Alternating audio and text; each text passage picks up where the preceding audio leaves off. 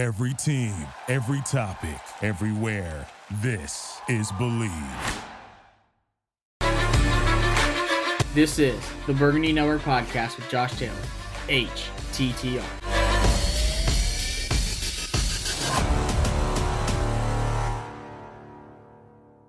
What's up, Redskins Nation? Welcome to another episode of the Burgundy Network podcast. As always, I'm your host, Josh Taylor, and this episode is brought to you by the team at Manscaped, who is the best in men's below the belt grooming. Manscaped offers precision engineered tools for your family jewels. Today on this episode, I want to dive deep into the uh, undrafted free agents that the Redskins signed soon after the draft.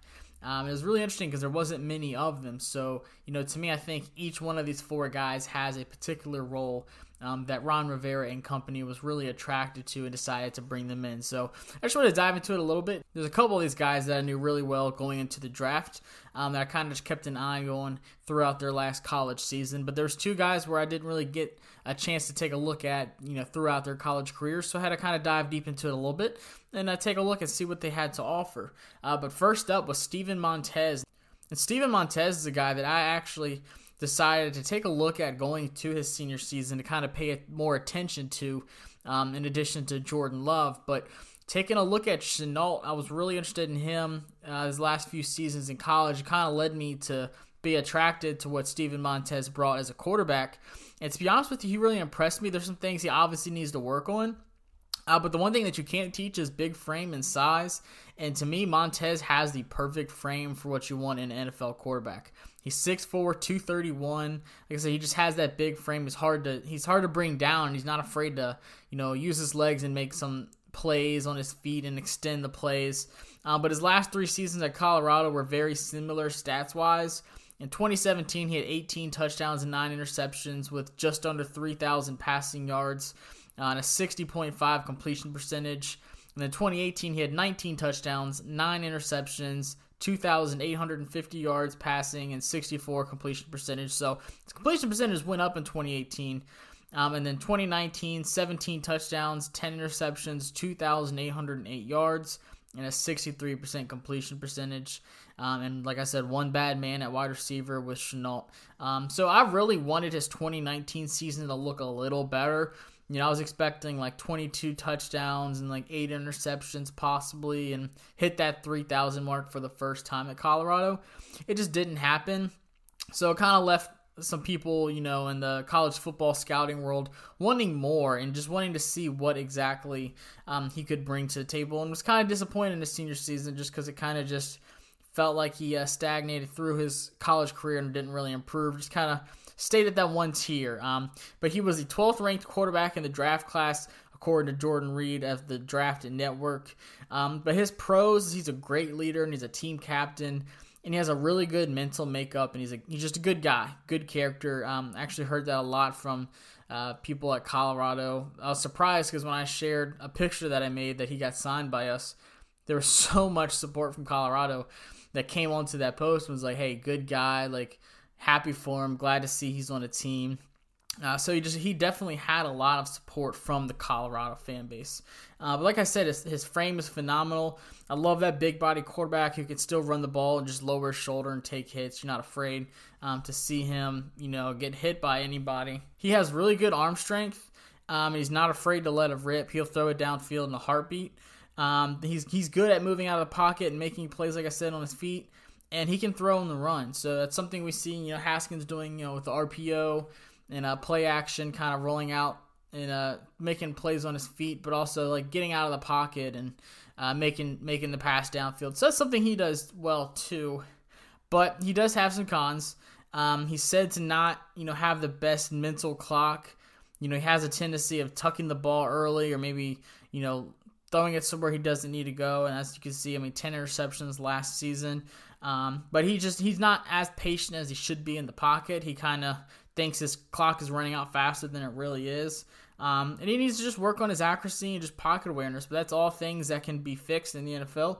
And if he's in the right system, I feel like uh, he could definitely get that uh, fixed. But he doesn't have the best uh, ball speed awareness. So what that means is, you know, sometimes you gotta kind of float it over a defender and he'll just rocket it in there. You know, like when you're playing Madden, you hold the button to do a bullet pass instead of just lobbing it into uh, the the receiver. So he kind of has that tendency. Like I said, he has no problem getting the ball downfield. He has a cannon of an arm. He just needs more awareness of the kind of touch, is what I would say, of what he needs to put on each pass. And it just depends on, like I said, where the defender is, what the window looks like, um, and kind of just working on that. But like I said, all things that he can work on. I really think that Montez could be a really good uh, project, and I think he'll be a really good practice squad player for the Redskins. Um, and like I said, it gives them that time to work on those things uh, like the mental clock and you know putting the touch on the football and stuff like that. Uh, but I think what people are waiting for is for him to take that next leap um, in production that just really didn't happen at Colorado. Uh, but honestly, I'm really high on Montez just because he has the things you can't teach. And he just needs to tweak a, a, few things, and I feel like a lot can just fall into place for him. To be honest with you, I think Kyle Allen's a decent quarterback, but I feel like in the long run, this might be a hot take, but I feel like Montez could be a better quarterback than Kyle Allen. Um, I mean, we saw Kyle Allen, he started hot, but he kind of fell off at the end of the season. It just seemed like a big time fall off, you know, turning the ball over and just having terrible games, especially against us. Um, but I just I feel like if Montez puts in the work, he has the potential um, to to be a better quarterback than uh, Kyle Allen. And you know having that depth you know alex smith is still in the books absolutely but you know we expect him or at least i expect him to be off the books um, by next season well after this season. Um, so having that depth is really nice and like i said it gives him time to work on his game at the in the practice squad um, team and kyle allen kind of being that backup but you know god forbid we've seen in the past how quick things can change you know and haskins got hurt for the last two games this season last year um, so it kind of just puts in perspective, you know, anything can happen, and it's good to have a plan. And it's good to have a guy like him that can sit, work on some things, get ready if his name's called. You know, Kyle Allen is still obviously quarterback too. But like I said, I honestly feel really good about Montez, and I think you know, in like a two-year stretch, he could potentially move up to a QB uh, two as a backup. A few things he needs to work on, but honestly, I think his best game and his best tapes came in 2018 against Nebraska where he threw it for a whopping 50 times. He had 33 completions uh, for 351 yards, three touchdowns, and no interceptions. Um, and his worst game by far was 2019 versus Oregon. He threw it 34 times with only 19 completions uh, for 131 yards, zero touchdowns, and four interceptions. So I'm definitely going to keep an eye on him to see how he's progressing. Um, another reason why I really hope that we have training camp because honestly, I, I really like seeing these guys practice and you see him, you see Kyle Allen, obviously Haskins taking reps, but it's just I don't know, it's just something in me. I like seeing these players kind of progress and actually have like a spot saved in my notes. Like if we do have training camp to just check this guy out and see how he looks based off of the things I said that he needs to work on, and uh, just kind of see what his progression's like. But still, good quarterback. Getting him in the UDFA is something I projected um, the Redskins would do. Some people wanted us to draft a quarterback late. I just feel like that'd be a waste of a draft pick. Um, so I thought, you know, signing a guy was inevitable. I mean, we do it every season. I mean, if you remember training camp last year, we brought in like three or four guys um, in the quarterback spot, and they were working out after practice at training camp. Um, so I mean, it, it's it's just part of you know having that depth if anything happens. Not saying this is a quarterback competition or anything like that, but I like Montez, and he could uh, potentially turn into a uh, a doable backup in the uh, the NFL. I think that's his ceiling. Um, just come in, be a depth player, do your role, be a good locker room guy, and uh, provide some depth. And this next guy, I have been very vocal about since back in December, it seems like, or January even. Um, Thaddeus Moss out of LSU, the tight end. And, you know, I'll, I'll first, you know, say, like, I'm happy with where we got him at and you know people people know I'm very critical of him. I, I haven't liked him. It's not just because he played at LSU and you know I'm an Alabama fan, but you know he played a very short time at NC State and then he transferred to LSU in 2017, but he didn't see the field until 2019 at LSU. Uh, he finished his 2019 season with 47 catches, 570 yards, and four touchdowns. No drops is like the biggest note on his season. Um, his pros is he's best as an inline blocker and he helps the run game. And to be honest with you, he was probably one of the better blockers in the draft, if not the best one. Um, he just has very reliable hands, didn't record a single drop, like I said, and he was used mostly on short slants, shallow crosses, and uh, quick outs. And he can be physical and he can break tackles, so that's that's what he's mostly known for. Like if it's third and short, if you're in the red zone, I think he's a good target. Um, don't expect him to run, you know, a, a 30 yard vertical route and uh, it's going to take him a few minutes to get there. But once he does get the ball, he can break some tackles. Um, he's best when he can sit in the soft spots in the zone coverage and not forced to run uh, polished routes. And that's something you saw in the national championship game. That first touchdown, he he was able to sit in the zone, um, and he was wide open in the end zone, literally just standing there when uh, Joe Burrow threw it to him. So that's what he does best. He finds that soft spot, kind of just sits, waits for the ball, and uh, he can make some plays afterwards. Um, but his cons, he is really slow. I think it's a good thing that he didn't run the 40. I mean, I guess hindsight, it could have been good if he would have, you know, improved what people were expecting. He might have been drafted. Um, but today's NFL just seems to be evolving into vertical tight ends that can run routes, spread the field, spread the offense, and Moss is the complete opposite of that. It's really hard for him to get out in the second level. He isn't fast enough to get separation, and he has to rely on his hands and just physicality. You know, he did have surgery, in his foot right after the combine physical revealed that he had a fracture. Um, so that's just something to keep an eye on. Also, it might have hurt his draft stock. Um, but I was always just so critical of Moss because of the value he was given by the Twitter GMs. Saying that he was an option in the third and fourth round to me was comical. And that one guy still owes me $100 saying that he would be picked within the first 66 picks, which to me is just is mind blowing that people would actually thought that. It was just because all the hype coming out of this guy having his last name, playing quote unquote the biggest game of his life in the national championship game, which was like two touchdowns for like 40 yards or something that he was wide open on. Um, but he just got this huge hype, and I, you know, and I, I, I was critical, and I'm glad that we got him because we got him as a UDFA. We didn't draft him in the fourth round like some of y'all wanted us to, which to me like and there was some surprises like uh, Hunter Bryant. I had him, you know, going possibly in the fourth round, and he went undrafted. So it's just it's it tells you that anything can happen in the draft, and you really just have to take a look at the player and see how they match up in the NFL. I think that's what um, struggles with Moss because I honestly just saw him as a sixth rounder. Um, he only had that one season of real production, and people said to me over and over that he had the biggest game of his life in the national championship. But I don't know what y'all were watching. Like two touchdowns, yes, but one he was literally standing wide open in the end zone, not even running. Just it was, it was all play calling. He was just standing there in the end zone. Like I could have thrown it to him. And the other was just a regular short route, like I said, that he specializes in. Like it was like ten yards. Like okay, that was nice, and it was for a touchdown. But like it was nothing in that game said to me like, wow, this guy is just going to terrorize the NFL. Like that was half of his touchdowns for the whole entire season. And I understand, you know, when you do have all these good wide receivers, but I feel like there should have been more. You know, Moss isn't that next Kittle, obviously, that people like think that he could possibly be. I do think he could be a tight end three who does what he did in the national championship game and runs short routes, and he could be a good end zone threat possibly. Um, and he could be an H back for the Redskins, and I think that's why he got the number 46 because he could really kind of play that role, the inline, you know, blocker slash H back um, that could really help out in the run game, and you could definitely pull up some plays where he could, you know, go as a blocker and then go out on like a short route, third and short, or you know, you're in the red zone looking for a touchdown.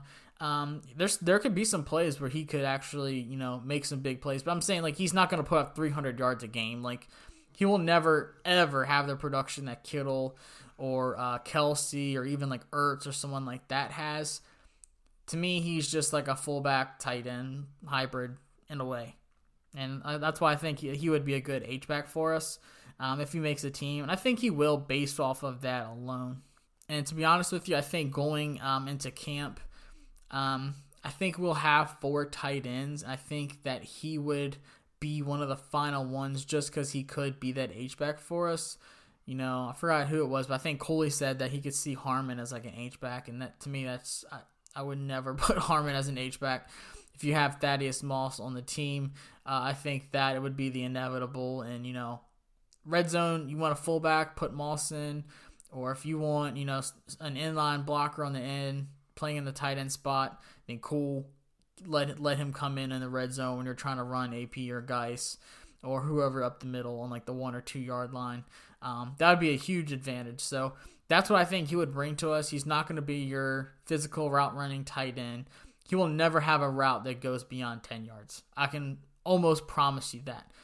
Because by the time he gets to yards 10 plus, Haskins is going to be on his ass or the, the ball is going to be somewhere else. So I'm, I'm happy with where we got him. I know I've been critical of him. People know that I was roasting him throughout the entire draft process.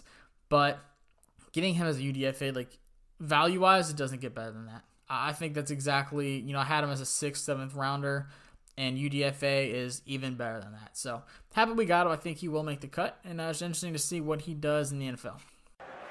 It's third and long. The quarterback's got to shave some yards off here to have any chance to score. Let's see what he does.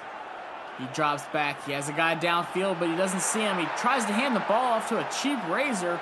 Boom! He's nicked in the sack. It's a fumble, and the ball is going the other way. That one's gonna hurt for a while. What in the world was he thinking? Let's go to the monitors and see exactly what went wrong.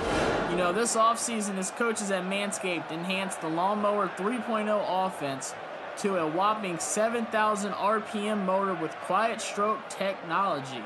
They gave him all the chances he had to get that safe, clean cut up the sideline with the cutting edge ceramic blade, but instead he got nicked on the sack by a rusty defense. If he would have used the LED light that comes with the 3.0, there is no doubt he would have been able to see his playing field much better. Looks like he's going to be going over to the sideline with his Manscaped coaches, grab the tablet, see what went wrong, and if he's smart, he's going to go over to manscaped.com and use the code BNP20 to save 20% off his entire cart with free shipping. That's right. Use code BNP20 to save 20% off your entire cart with free shipping. Don't keep making the same mistakes and give your balls a clean pocket next time. And there's no doubt the result will be a touchdown. But then we have two guys that are going to contribute in the offense um, that can fight for a roster spot, both unique in their own uh, abilities. And the first one is Isaiah Wright, 6'2, 220. He was a senior at Temple, wide receiver, um, but he's also another one of those guys like Gibson that could be a hybrid, like the running back role. Um, he's just another offensive weapon listed as a running back slash wide receiver. He was used in the Wildcat, run plays, receiver, kick returns, you name it, he did it. So 2017, 46 catches for 668 yards, four touchdowns, 25 rushes for 188 yards, one touchdown, and 300 kickoff uh, returning yards for one touchdown. 2018, he had 33 catches. His yards dropped for receiving and 368 yards and three touchdowns. Um, but he had 19 rushes, 84 yards, one touchdown, and a whopping 873 kickoff uh, return yards with the touchdown. So to me, that's where he excelled the most uh, for his 2018 season. And then he capped off his senior year. Um, had a little bit of a decline at the back half of the season, uh, but he had 47 catches, 442 yards, five touchdowns, um, in the receiving game. And he had five rushes for 48 yards, 554 kickoff return yards. So just an all-purpose guy that can put up numbers. You know, wherever he is in the field, he's not going to excel in one thing. Um, I feel like he is, you know, a fast guy that could. He's a he's a better route runner than Gibson, um, absolutely. But I think they kind of would fill the same hole. So you know, his, his career averages in receiving was 11.6 yards per catch. That's pretty dang good. Um, 6.1 yards per rush, and he averaged 24.2 uh, yards per kickoff return. So I mean, that I mean those are those are big numbers. Like if you're putting up numbers like that in three different aspects of the game, um, then then you're definitely you have a shot at making a roster. I think Isaiah Wright could be a guy that slips in, um, but it just really depends. I can't you know stress enough how much you know training camp is going to help some of these guys make roster cuts. I think Isaiah Wright is one of the guys that could come in and maybe you know take a spot like Darvin Kidsy and um, you know kind of play like that slot role, maybe uh, like an offensive weapon, but you know take that roster spot of like a Kidsy. Um, but his pros, he's very athletic. He's just a true weapon and a special teams weapon with four. He ran a four four forty. Um, has insane agility and the ability to make defenders miss. He has a really good knack for going up and getting the ball. He's physical. Uh, he has a great release and acceleration, and uh, he has one of the top double moves. I mean, this guy is filthy route running. Um, his his cons is he hurdles way too much, and that might not sound like a con, but um, you know, you do that one too many times in the NFL, you're gonna have ball security issues. Uh, you're definitely gonna get hurt. And like I said, he just he completely disappeared in the second half of the season. No idea why, to be honest with you. He only had 10 catches for 81 yards and zero touchdowns his final six games. Um, so, like to me, like his 2019 season, if he would have done the first half, you know, if he would have done the second half what he did in the first half, he would have had a phenomenal season. I think he would have got more hype. But you really have to wonder, like, what the heck happened in those final six games to where you fell off like that.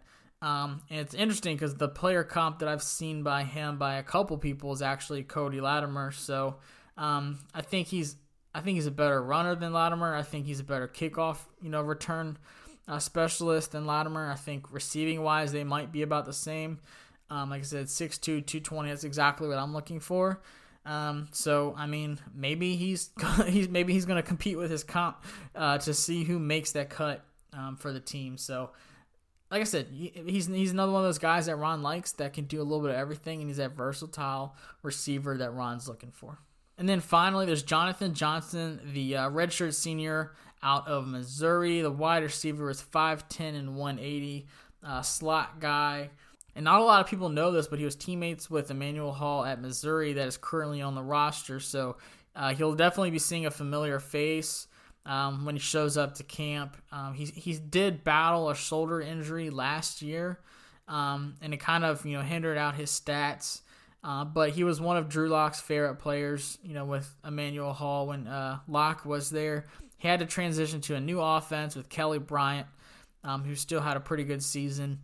But to me, like the stats were still there. He had back to back seasons in 2017 and 18 with over 700 receiving yards and five plus touchdowns both season as a slot receiver. And then, like I said, he had that shoulder injury kind of hindered him a little bit. But um, the the main thing that I saw from him looking online was at the East West Shrine Bowl. He, he got really high praise from Kyle Crabbs from the Draft Network um, on his one on one matchups and drills at the Shrine Bowl. I mean, he was burning DBs. I was watching some of the tapes, and there wasn't a single DB that could keep up with him. But uh, Kyle Crabbs said he was the most impressive wide receiver there.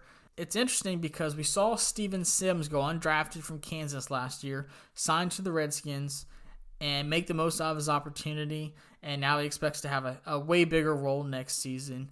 And I think Johnson is kind of in that same bucket undrafted slot receiver coming in. He's going to try to make the most of his opportunity. Um, but there's just a like I said, he has a lot to compete with.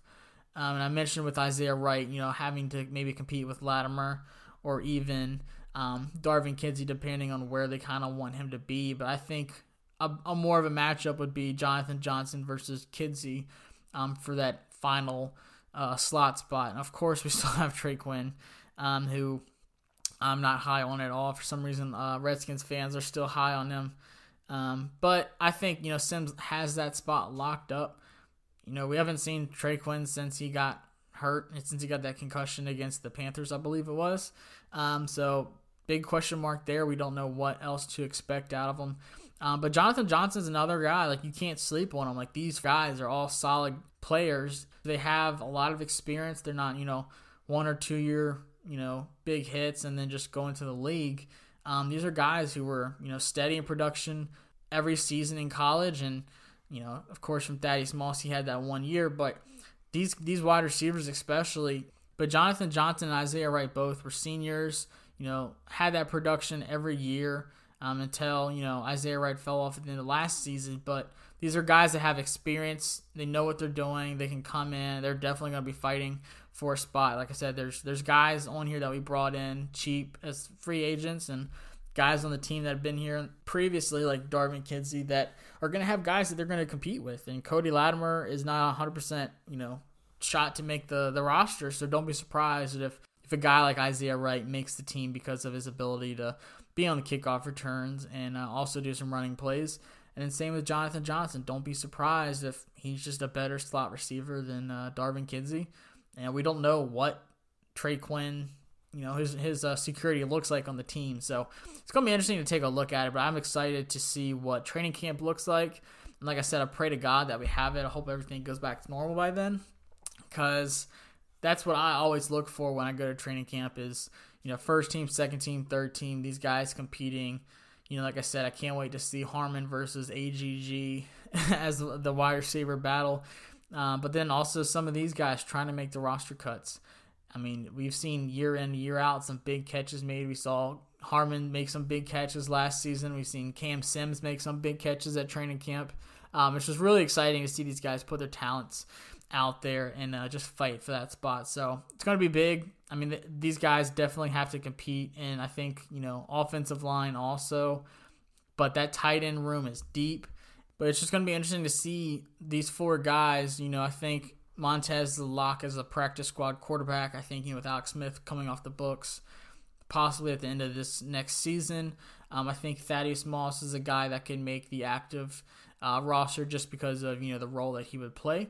I think Isaiah Wright can make the team um, if a guy like Cody Latimer just doesn't pan out, um, or just based off solely his um, availability on special teams.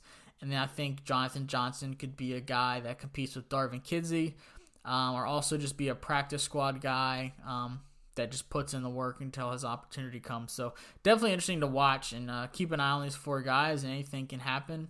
Um, but I think we you know we kept it to an, a, a, selected few because Ron just wanted these guys. There's no reason in signing a ton of guys and bringing them all in if we don't have the need or if you don't see them panning out. I mean, some teams sign like eight or ten guys, and I and I guarantee you five or six of those at least will be cut um, going into the final 53 roster. Uh, but don't forget, we do have, you know, this season you can call up two extra practice squad guys um, to be active on game day. So it allows a guy like, you know, Daddy Smalls if he's on the practice squad, or uh, Isaiah Wright if he's on the practice squad, or Montez if, you know, an injury happens, like, you know, Haskins can't play one game and you want to back up as liability, or Kyle Allen gets hurt in practice or something, you want to call up Montez to be that backup if something happens on game day, then you're able to do so. So don't be surprised if you know some of these guys end up on the practice squad and then you still see them come on game day. So appreciate y'all tuning in. It was a fun kind of breaking these guys down. And uh, big shout out to the Burgundy Zone. Um, I just wanted to shout him out because he really does put a ton of work in, you know, breaking down tapes. And I'm just doing these four guys alone was exhausting and I feel like that guy pushes out um, a player a day, which I mean it, it's hard work. So go follow his tapes um, and check out his uh, his threads on Twitter because it's good stuff. And honestly, I'd be lying if I said I don't you know take a look at him and help me kind of break down some players that I'm going to be talking about or talked about in the past on the podcast. So always respect the grind, respect anyone that kind of puts in that hard work. Um, and same with my guys at Full Press Coverage Redskins. Don't forget to follow them. I mean, we got a team full of writers and content providers. The Burgundy Bros podcast just started up with my guys, uh, Steve and Rod. So big shout out to them doing big things. Excited to see what they bring to full press coverage Redskins also as the other podcast. Uh, but super excited. Got some other things coming up. Like I said, some uh, player interviews and stuff like that. So stay tuned and HTTR.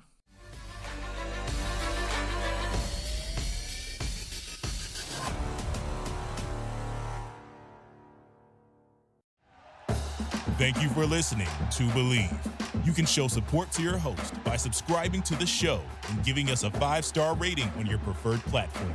Check us out at Bleav.com and search for B L E A V on YouTube.